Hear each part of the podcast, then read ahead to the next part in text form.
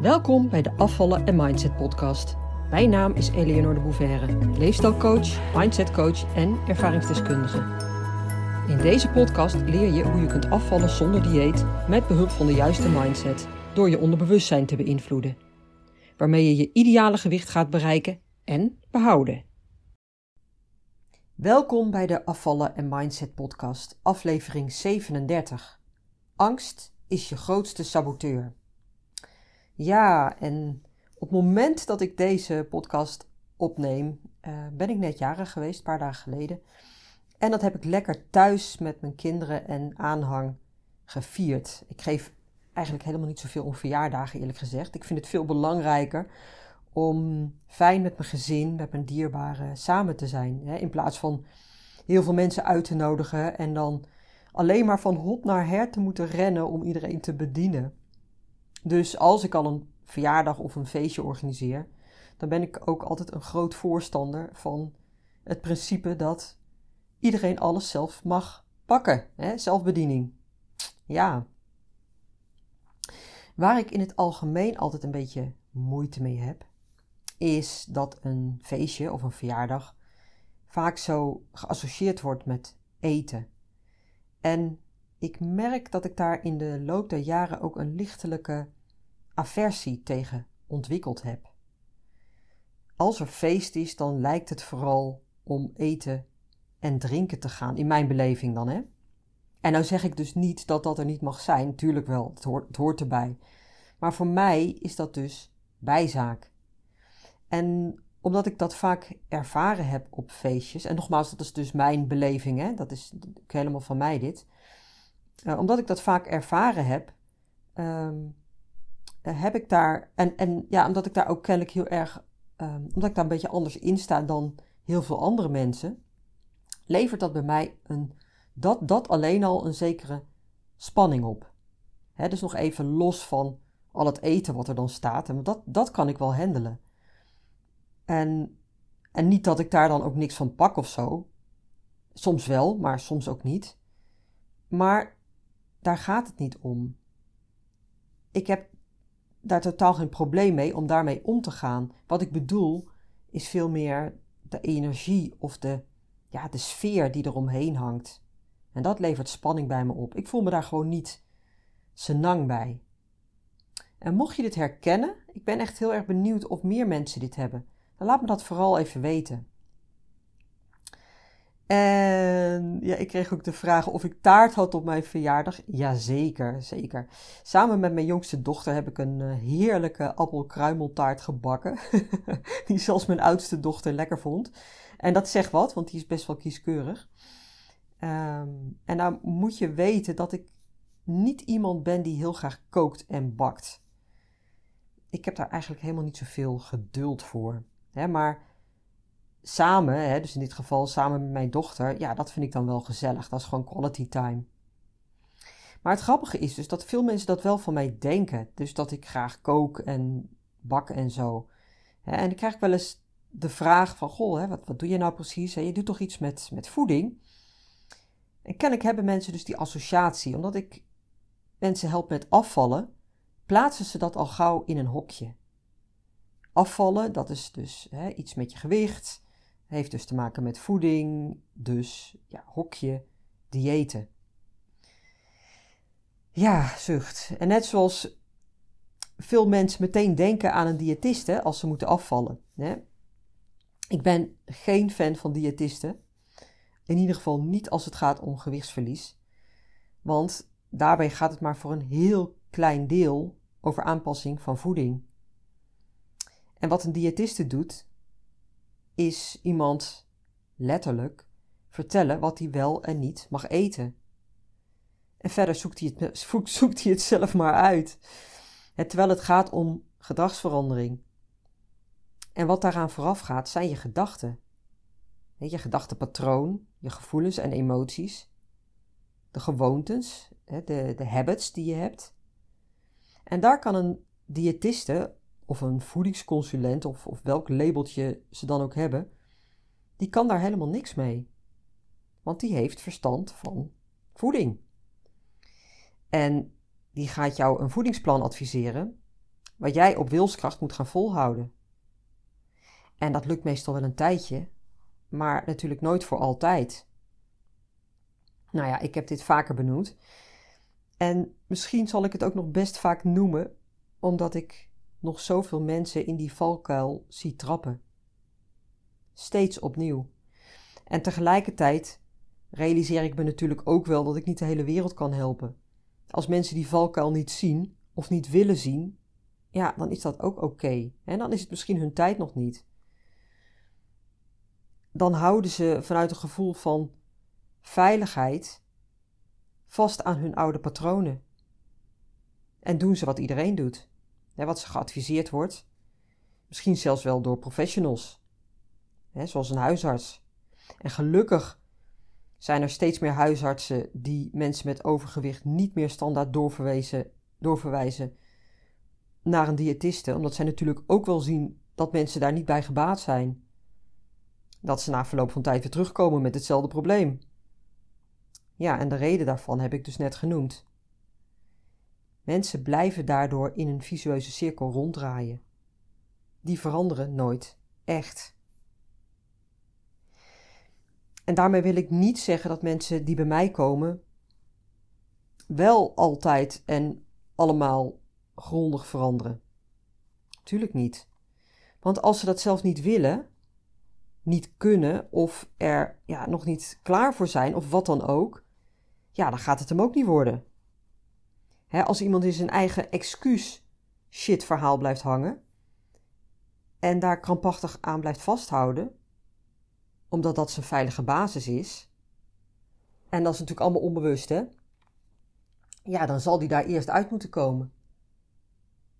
Het besluit moeten nemen om daaruit te stappen. En om, om um, oncomfortabele stappen te zetten.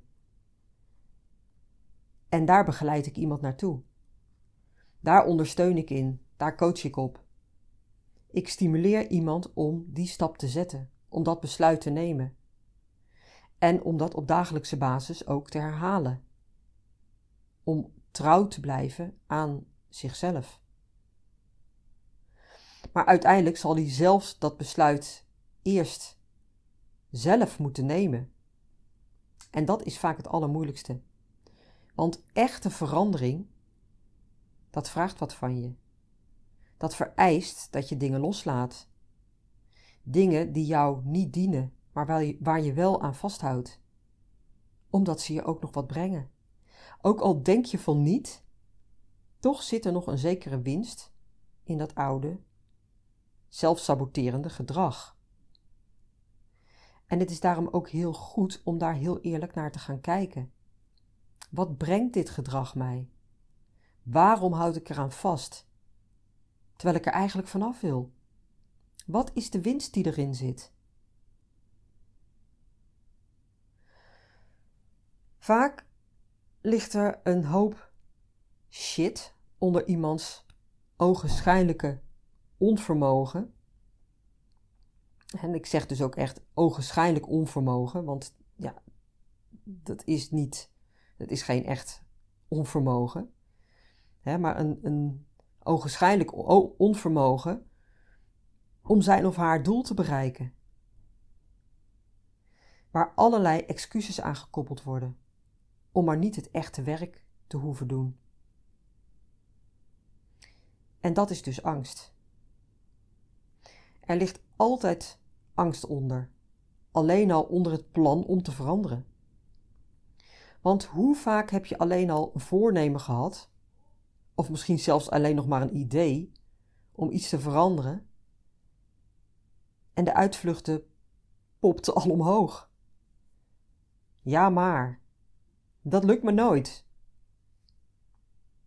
Waarbij ook weer angst om te falen een belangrijke rol kan spelen. Hè? Want beter niet proberen dan wel proberen met de kans om weer te falen. Hè, dan begin je er maar beter niet aan. Dus je verzint van alles, allerlei excuses. Dat kan niet, want er moet eerst rust in mijn leven zijn. Nu is het nog te hectisch, ik heb nog te veel aan mijn hoofd. Of andere praat het uit ons hoofd. Dat moet je niet doen, want dat leidt alleen maar tot nog meer spanning. of daar word je niet gezelliger van. En realiseer je, als iemand zulke dingen tegen je zegt, dan speelt er dus ook de angst van die persoon mee. Want die wil helemaal niet dat jij verandert. Die wil ook dat alles bij het oude blijft. Zelfs als diegene er aan de oppervlakte, dus uiterlijk, wel achter staat. Maar puntje bij paaltje vraagt jouw verandering ook iets van hem of haar. En het vasthouden aan datgene wat je kent, dat is veiligheid. Dat is comfortabel. Die ander wil misschien wel dat je afvalt, dat je gezonder wordt, en dat je ja, beter in je vel gaat zitten. Maar de weg er, er naartoe, ja, die is onzeker. En die nieuwe situatie is ook onzeker. Want ja, hoe ziet die eruit? Het is onbekend.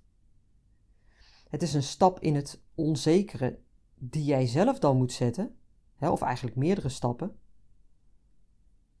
Maar voor die persoon die naast jou staat ook. En onbewust houdt hij of zij ook vast aan het oude bekende patroon. En wil hij gewoon dat alles bij, het, bij het oude blijft, hè? dat alles blijft zoals het is. Ook al eigenlijk, ja, zelfs als dat niet wenselijk is. Hmm, ja, en de kracht van je onderbewustzijn is dus enorm sterk. Dat komt omdat we zo geprogrammeerd zijn. We zijn geprogrammeerd op veiligheid. Je onderbewustzijn wil je veilig houden. Die wil alles leuk houden. Dus als er iets oncomfortabels op je pad komt, kiest het automatisch om daarvan weg te gaan. En als je je daar niet van bewust bent, dan gaat het hem niet worden. Bewustzijn is stap 1 richting verandering. Je moet weten hoe je brein werkt. Hoe het jou met de beste bedoelingen, vanuit die programmering van veiligheid, klein probeert te houden. Want dat is wat het doet. Het houdt je gevangen in het paradigma van de wereld, in datgene waar we met z'n allen in geloven.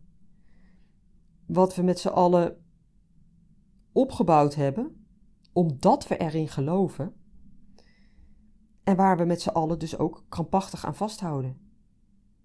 Want dit is onze werkelijkheid. Dit is onze waarheid. En als je daar buiten valt, hè, dus als je iets anders gaat doen dan waar de massa in gelooft, ja, dan word je veroordeeld. En dat is in het groot zo. Hè, kijk maar eens naar grote uh, figuren in deze wereld, hè, of in de geschiedenis. Mensen die hun kop boven het, sorry, die hun kop boven het maaiveld uitsteken. Hè, Martin, Martin Luther King of, of uh, uh, ja, Gandhi, noem maar op. Hè, dus mensen die met hun kop boven het maaiveld uitsteken, die waren zeker in het verleden hun leven niet veilig. Maar dat is ook nu nog zo. En misschien wel op een andere manier, maar ook nu is dat nog zo. En ook in het klein. En omdat je als mens deel uitmaakt van een groep en daar ook bij wilt horen, hè, want dat betekent veiligheid, overleven, pas je je aan en doe je geen uitzonderlijke dingen. Daar word je namelijk voor veroordeeld. En daarmee loop je het risico om buiten de groep te vallen. Met alle gevolgen van dien. We zijn dus geprogrammeerd op veiligheid. Doen wat iedereen doet. Niet opvallen, hè, of, maar, of maar tot op zekere hoogte. Geen dingen doen die anderen niet snappen. Dus als je al iets anders doet, ja, dan moet dat wel begrepen worden en moeten mensen je daarvoor kunnen waarderen. Want dan is het veilig. Maar wat als je volledig afgekraakt en veroordeeld wordt. Dat raakt ons heel diep. En daar zijn we dus ook al bij voorbaat bang voor. En ons primitieve brein behoedt ons daarvoor. Die houdt ons daarvan weg. Waarom vertel ik dit allemaal en wat is de relatie nou tot afvallen, zul je misschien denken? En het definitief bereiken van het gewicht dat je zo graag wilt. Er zijn een paar principes die je moet weten, of eigenlijk een paar, ja, een paar lagen. En met lagen bedoel ik redenen of oorzaken, principes dus eigenlijk, die onder ons gedrag liggen, maar die ook verschillen in niveau.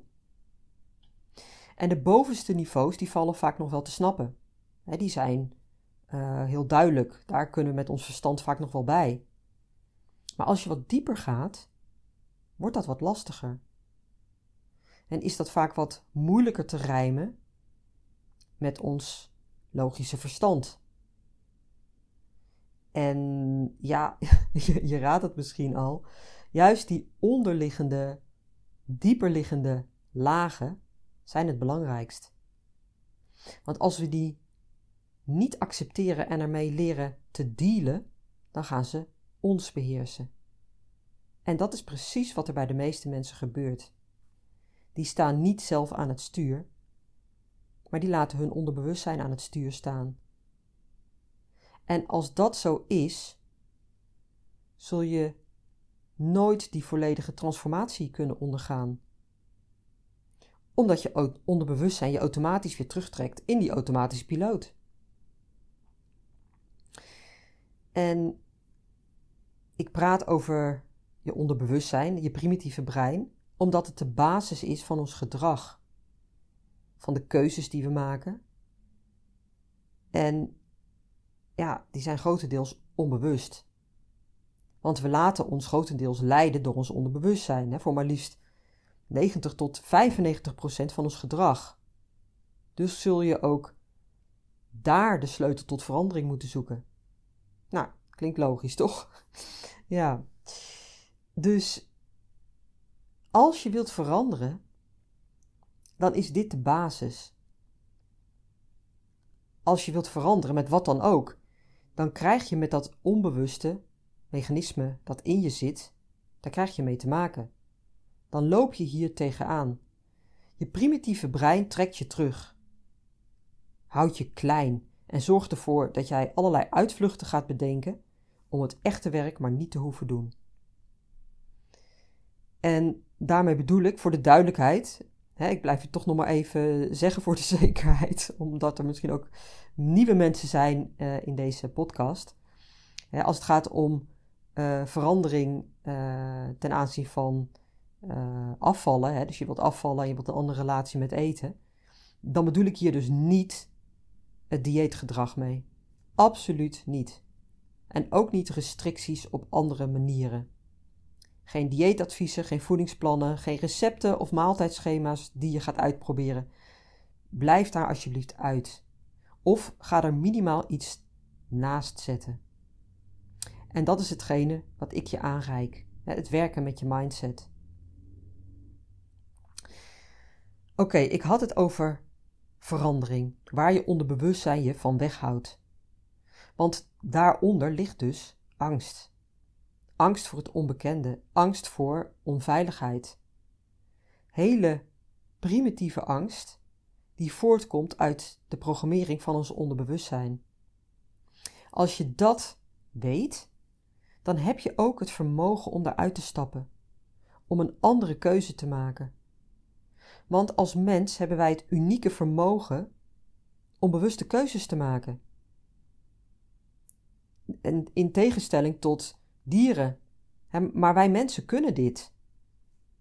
En daar maken we relatief maar weinig gebruik van, ook al denken we misschien van wel. Want we laten ons grotendeels leiden door ons onderbewustzijn. En op een diepere laag, vanuit programmering, doen we wat van ons verwacht wordt, wat normaal gevonden wordt. We zitten vast in dat paradigma wat we met z'n allen gecreëerd hebben. En waar we allerlei, ehm, waar allerlei beliefs en overtuigingen in zitten, die onze werkelijkheid zijn gaan vormen. En daar houden we met z'n allen krampachtig aan vast. Zelfs als ze ons dus niet dienen. Maar we weten niet beter, want dat is onze werkelijkheid. En dat uit zich in allerlei kleine en grotere dingen. Denk maar aan veiligheid, waar de meeste mensen aan vasthouden, door altijd voor zekerheid, voor, altijd voor, voor, voor zekerheid te kiezen. zorg dat je een goede baan hebt, goede opleiding. Zorg voor een goede ziektekostenverzekering. Daar ligt allemaal angst onder. Waarmee ik dus niet wil zeggen dat het op zich dat het, of dat het per se niet goed is, maar realiseer je dat je daarmee uit geprogrammeerde collectieve angst vasthoudt aan een systeem waar je onderdeel van uitmaakt. En wat daarom ook jouw werkelijkheid is. En niet andersom. Want we hebben als mens niet alleen de mogelijkheid om bewuste keuzes te maken, we hebben ook de mogelijkheid om onze werkelijkheid te creëren. En als jij iets heel graag anders wil, dan ben je daartoe ook in staat. Dat is een wetmatigheid. Het punt is alleen dat de meeste mensen dit niet geloven. En er dus al helemaal niet toe bereid zijn om er naar te handelen. Dus die blijven ook in een andere werkelijkheid leven. En hun eigen werkelijkheid, hun eigen waarheid, die blijven ze zien. Wat vaak het, het, het overal, dus het bredere paradigma is. Dus die werkelijkheid die we met z'n allen gecreëerd hebben. En in het klein zit dat dus ook in het principe van afvallen, waarvan de massa nog steeds denkt dat je dan op dieet moet gaan. Dat dat je probleem oplost. Dat je daarmee slank wordt. En ondertussen houden we onszelf, houden we onszelf mm, massaal voor de gek. En jojoen we ons gek. en de huisartsen blijven maar doorverwijzen naar diëtisten. Ja, nou, als je dit vanaf een afstandje kunt zien en er zo naar durft te kijken, dan is het eigenlijk best wel lachwekkend. Maar ook in en in triest eigenlijk. Hoe we onszelf massaal voor de gek houden en saboteren. Nou, nog even over die angst. Wat dus eigenlijk de grootste barrière is in het willen en daadwerkelijk gaan veranderen. En zoals ik al uitlegde net, op het moment dat je al de gedachte hebt aan uh, of de intentie hebt om te veranderen, komt die angst al om de hoek kijken. En meestal zijn we in eerste instantie nog wel in staat om die te handelen. En zeker als we dat vanuit een veilige plek doen. ga maar na, je denkt aan verandering, je wilt afvallen, uh, goede voornemens, weet ik veel. En op dat moment voelt het goed, omdat je op dat moment ook veilig bent. En niet, of, of nog niet, in een lastige, uitdagende situatie zit. Je zit op dat moment dat je die keuze maakt, of dat je die wens hebt, zit je nog in je comfortzone. En vanuit die veilige comfortzone is het heel makkelijk om dat te zeggen. Ja, ik ga dat doen. Ik wil het echt. Maar dan.